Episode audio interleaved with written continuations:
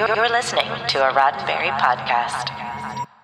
The Trek Files, Season 10, Episode 6, Star Trek Bible Character Memos, October 1986.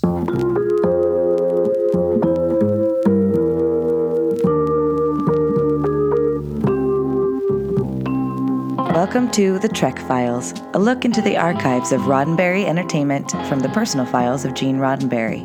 And now your host, Dr. Trek, Larry Nemecek. Hey, welcome back, Star Trek fans. Yes, you Star Trek historians, even though, hey, we've got room for the tech heads here too. There's plenty of us these days, it feels like. Uh, there's room for everybody. I'll even say the shippers too, heaven forbid, because when you're looking in Gene's files for the Trek files, we're going to find all kinds of goodies, as always, that relate to some period of history and also reflect on what we're. Um, what we're going through today, what we're experiencing today with current Trek and the influences, as always. And boy, um, whenever you're listening to this episode, you've got to admit that uh, uh, the the, the uh, overall look at Picard and especially that third season had been a masterclass in in exactly what to how to update our legacy shows and make them fresh and new for an audience now while while honoring canon and continuity. And as you know, that would be the subject of this week's uh, document since I'm talking about it. And the document's right there on our Facebook page, facebook.com slash the Trek Files. Hey, I'm going to be back with our guest, but first off, here's an audio sample of this week's docs. Take a listen, and then come right back, and I will be here with this week's guest.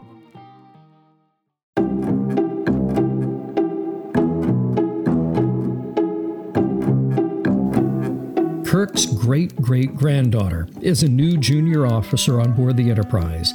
She would have the rank of ensign and be a recent Academy graduate. She would have a lot to live up to. Need I say more? Ho ho! Uh, whatever you think, we are going to say more because it demands it. hey everyone, take a look at those three docs. We're, we're, these are all from the next generation. The uh, the brain trust era, I call it. The first few months in 80, late 1986 and 87, when Gene and his small think tank were grappling with the idea of, once again, how do you do a completely new Star Trek and make it exactly the same? Walk that tightrope. And who else to have me in here tightrope walking? Than our good friend of the show and producer, uh, John Champion. John, come on in here. We've, we've stolen you for a few minutes from Mission Log and, and Mission Log Yeah. Live uh, to talk about this. And uh, it's such a hot topic. Well, if people are listening to this when we record, it's a hot topic now, but I think it's an evergreen Well, it- topic. it's an evergreen topic because think about it. When this memo was written in 1986, we had exactly one James T. Kirk. One. And now, in the intervening years, we had exactly one live action Star yeah, Trek. yeah, we have one live action Star Trek, and yes, and we had an animated Trek, but with the same James T. Kirk. And now Mm-hmm. we live in an era where there are multiple Captain Kirks, have been multiple Captain Kirks. Um, so this memo, early, early development of next gen, I love that it is uh, just throwing everything at the wall to see what sticks. Uh, between this one, the the other two that we'll talk about, some that will go unpublished for now, we will certainly come back to. But you can picture Bob Justman in these early days, October of '86, just firing off memo after memo. After, what about this idea? What about this idea? What about this idea? But this one really stuck out to me, pitching the great great granddaughter of Captain Kirk to be on the Enterprise D as an ensign, um, which I think is a straight up terrible idea. well, that's what I yeah I uh, yeah I mean we've had uh, this period of, of Picard having us focus especially. It's you know any new Star Trek series uh, certainly Voyager and DS9 I talk about a pendulum swing it's like what did we just do? Okay let's do something a lot different. Oh now it's time to swing back to something like you know two series ago. And it's especially been in focus and a matter of some discussion ever since you know the new era. Well the jj Yeah. movies. And what's the kelvin universe and not? And what do we do? And it's somewhere between the practical like who do we have? Who's working? Who's going to do? And, and and the Yeah. blue sky. And what what would be fun to do? What can we do? What can we afford to do? And then it's also in focus, obviously, with Discovery and Strange New Worlds and all the current era. But you know, Picard really brought it to a new level, and I've been really thankful. As you know, we've had people like Dave Blass, production designer, and Terry Matalas, and and folks on to talk about that. Um, uh, John mm-hmm. Eaves talking about too, also uh, about this uh, this aspect. And there's so many levels. You've got format, you've got continuity, you've got the visual, you've got the characters. So, but yes, these documents this week are actually, I've been familiar with them since mm-hmm. Bob Justman, yeah. my copies, uh, printed them out of his home computer for me because at the time I wrote The Next Generation Companion in a dead run in three months in 1992. Um, you know, none of this was known yet. The show, Next Generation, was still airing, and a lot of the early roots history of that. I was amazed when he printed these out and uh, you know some of the ideas, and, and as well as what maybe we should attribute to Bob.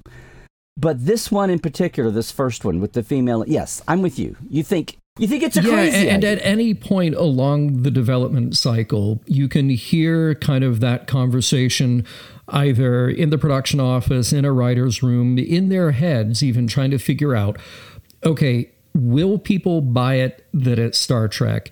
if we what if we don't have a ship called enterprise what if we don't have a character called mm-hmm. kirk or spock et cetera et cetera how far can we push the audience's expectation giving them as you just said because it's always the the problem and the opportunity exactly the same and totally different at the same time um, and w- what i'm really happy about with next gen and there are definitely exceptions to the rule here, but that rule mm-hmm. came down pretty early, which was to say we are not going to constantly name check previous generation characters. We're not going to constantly talk about Kirk, Spock, McCoy. We're not, you know, yes, the, there are moments. There's the handoff in, uh, you know, Encounter at Farpoint.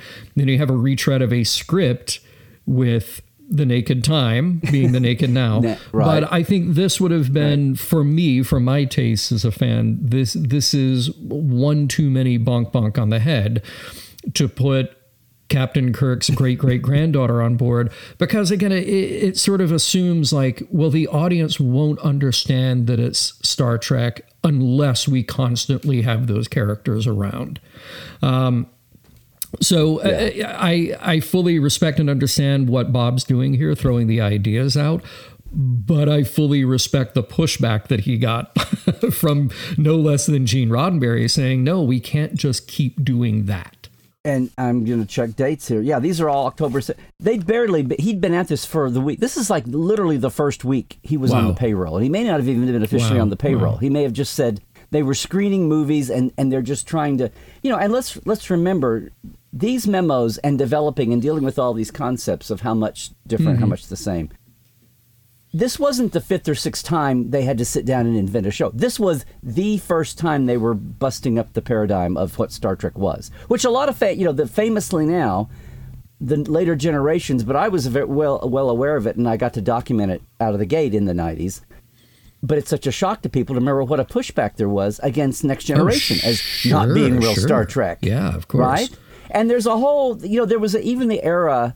I'm amazed now that they wound up calling it Star Trek: The Next Generation, and there's a saga and, a, and a memo paper chase mm-hmm. behind that too. But you know, we had Bonanza: The Next Generation. I mean, there was a whole time there in the '80s when when Hollywood was so bereft of ideas. It, everything we talk about sequelitis yeah. now, it was just you know, then reboots. It was yeah. bad then, and that was seen as one of the damning things about the chances for this. And even the cat, you know, Patrick and, and Marina, and a lot of them talk about they didn't expect it to go. And yeah. Jonathan recently told us on an episode how they had a set right. of contracts for a yeah. one-off, Th- thirteen, right? A thirteen, yeah. a six, yeah. right, right, all contingencies. So the fe- the effect that it was like pandering, even. So so this would have been. Um, not only pandering for that, but I'm thinking if you go the route of the Kirks, great, if you go to the relative, the baby relative it feels like we're just how different is that from well, Muppet uh, Babies? yeah, it's like we're back in we're back in Saturday morning TV dumb yeah. down. Well, and let's look at where we are now, 35 years later, which is well more than 35 years later, where we have multiple Star Trek shows on the air, mm-hmm. and uh, again, in my completely humble opinion as your mission log host, uh, feel like there is a lot of that where you, you can almost sense that in the writer's room, somebody comes up with an idea like this and they just can't help themselves to take that bait. Like they have to put it in there. And mm-hmm. and there are some of those that work really well for me. Um, you know, I think Ethan Peck as Spock has embraced and inhabited that role in a really terrific, profound way. And as much as I love uh, Christina Chong in Strange New Worlds, I still there's that exactly. part in the back of my head that wonders why do we even have a character called Khan? Why do we need to keep name checking Khan in any of That's, this? Right? Yeah.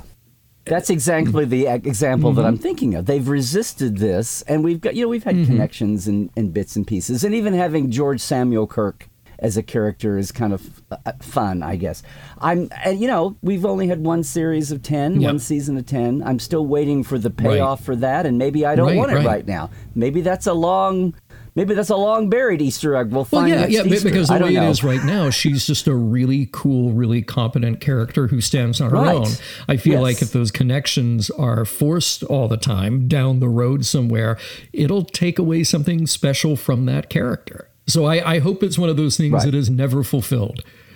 you know, this is nothing about the character or Chrissy's no. acting performance. No, we all fantastic. love it. The, the the dynamics she's evolving. Yeah with uh, Rebecca and right, number right. one and, and everyone else in the cast. Those are all unique and, and good and make it enjoyable to watch. It's just this aspect yeah, of that, the and that's what I'm check, saying is that say. they are yeah. so good that I want them to just stand on their own. You, you could literally take away every right. other attribute and they would just be great on their own. Let's move on to these other two memos because they're they're of a similar vein here. Again, it, it's just Bob, like you said in that office the first week, knocking out memo after memo saying, "What about this? What about this?" And and and I just want to say real quick that it was it was a shock in the moment for him to hand mm, me these. Mm-hmm. I'd just done like a three four hour interview with him about because it was yeah, all I yeah. had on the run in those days, and half of the early crew didn't want to talk about yeah. the rough the rough right. first year, right? The chaos on the bridge year, and we were going to learn even more about it later, but. I was just gobsmacked to see here's him handing me paper tangible mm-hmm. evidence Klingon mm-hmm. Marine Worf android character. It's like, are we going to point these right back to to Bob and give him, you know? So I was thrilled yeah. to learn this, and then thrilled to give him credit in '92, and it's something that I know many people have read their Next Generation right. from pocketbooks, but not, you know, it's a new thing. Every generation of new coming fans. Um, don't know those yeah. things automatically, and so I'm I'm really proud to pull it out here. But it's still worth looking at his words here and him searching for ideas and knowing that that's a couple of ideas that stuck. And the android character, I think Gene had done, you know, we always talk about Questor yep. and how that was a natural. Mm-hmm.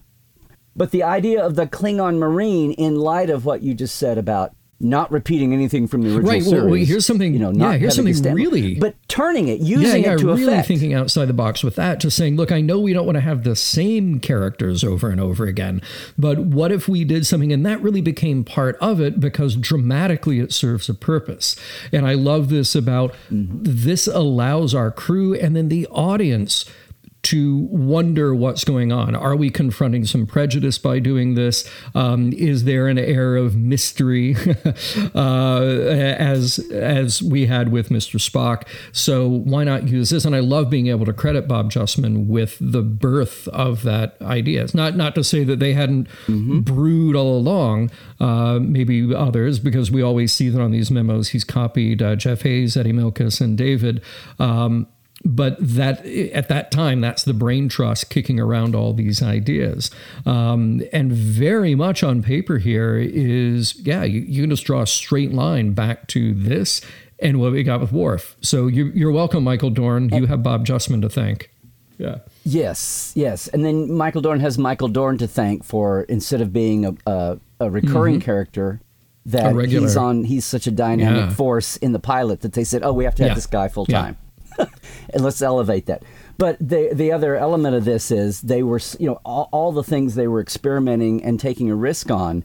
How do they make it different but the same? And the, the thing no one realized in the moment, but the moment they said we're not rebooting the original series because they didn't mm-hmm. want to because they didn't want to touch those beloved actors as much as the characters very Right. much still, you know, churning out a movie. Had just done a hit movie that year for Star Trek 4, but the idea to set the show 78 years ahead of Star Trek 4 uh, precisely, but the idea that we're going to set this in another time zone so everything of the Kirk era happened. We're not Right, rebooting and we're not right. ignoring it and we're not papering over it. We're just going further down the line. And that was a concept that some of the old guard in fandom didn't wrap their heads around. I thought it was genius, but I didn't even realize what that meant. It meant that we didn't just have a show, we have a franchise.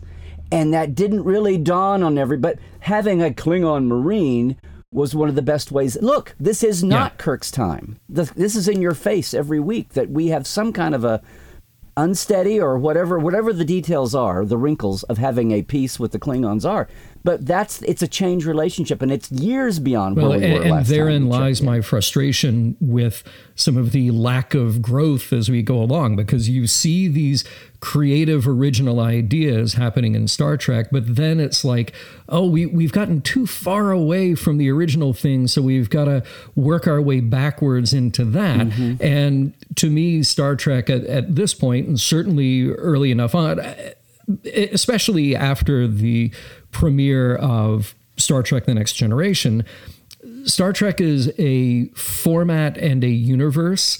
It is not a character, It- you know. So it, it, it can perfectly well be Star Trek without Kirk, Spock, and McCoy. It can perfectly well be Star Trek without the Enterprise. See also Voyager and Deep Space Nine. Um, so we truly are building a universe. Whenever things like this fold back in on themselves, uh, like bringing in a junior ensign Kirk's great great granddaughter, that again, it, it's so self referential that it stops pushing that envelope to boldly go to new places. Um, right but let's talk about that final new place that uh, Bob is in favor of exploring. So again, if if uh, Dorn has somebody to thank, so does Brent Spiner, and that is Bob pitching to Gene. What about a regular, an android character programmed by Starfleet Command? Now, very interesting. They went a different way and and had Data be a you know found piece of technology. I think that's a much more inspired uh, origin story for him. Uh, but yeah, uh, and capable and familiar with all the you know abilities and characteristics of Spock, fused with the leadership and humanistic qualities of Kirk. Well, again, we're back to using our own references, but. Is all, Well, they, all had. they had. Yeah, I mean, I'll yeah. cut them. Yeah, that that was their that was their marker. But, But, yeah, he- yes, any number of dramatic or humorous Mm-hmm. Yeah, and he, he references Gosh, the and android character in uh, Alien, and he references other. Uh, well, and I love this. This really is the icing on the cake here. Recommending this highly skilled British actor Patrick Stewart, who is in Dune and I Claudius, and he Mm-hmm. might be somebody who could play this android character. Imagine that in a different timeline. I have I have seen him read Shakespeare. So the famous story about Bob and his wife Jackie being at this UCLA lab class and seeing Patrick and Bob saying, "I think we've just found our captain," but knowing that Gene wanted a French actor to literally be French to play Right. Jean-Luc Picard, even even those early weeks. Knowing that he's got, but he's seeing the quality in Patrick and going, Yeah. okay, fine. Put Let's just get him in the cast somehow. Right, right. Yeah, let's get Yeah. him in there somewhere. But it's it, it will shock the modern fan who hasn't been exposed to this truth. Oh my gosh, they thought about Patrick for data. Well, it was all it was all think tanky. It was all brainstorming here. It was all Yeah. know, yeah. Again, I love pointing to Bob as the um, the root cause. Apparently, yeah, they're all you know because uh, David Gerrold's in the think tank here. Dorothy Fontana was Right. soon to be, um, yeah, Yep. with Gene, and uh, you know even. Um, Yes, it was. It was just such a small, tiny group, but they had that freedom to totally brainstorm at this level, and not have the outside world, you know, knocking on the door or tweeting at them Yeah. madly. To, to tell them how much or of the whatever. same and how different all the time. Yeah. Yeah. Yeah, yeah, yeah. Because it would have because the the paradigm fight was either don't you dare replace Shatner for Kirk. Mm-hmm. You know, everybody could only think in those two dimensional terms of replacing Right. Kirk, Spock, McCoy's Right. actors. And the idea of having different characters, people actually pushed back on in the beginning. But it, as we said, we've we unlocked a whole different uh, hate to use that word again, paradigm here to look at Star Trek. And and looking back now, again, they weren't just making another. It's a it's a tough Hmm. row to hoe coming up with any new Star Trek series, but they're doing it for the Right, first time here. right. So, yeah, Excellent. Yeah, Kirk's great great granddaughter is just going to have to wait. Good. John, thanks for uh, jumping in and uh, and and remembering well the contributions of Bob Justman here. But again, that that that wrinkle of uh, how much is the same, how much is how much is needed new, right? Hey everybody, the Trek Files is produced by Roddenberry Entertainment, and all of our documents and your chance to comment are available at facebook.com slash the Trek Files. That's it. Hey, for more deep diving of Star Trek behind the scenes, visit uh, Dr. Trek and Portal 47. Yeah, that's me. at LarryNemecek.com. Hey, that's where you can also link in for all the new Trek Files swag and shirts at our TeePublic shop, too. Trek well, everybody.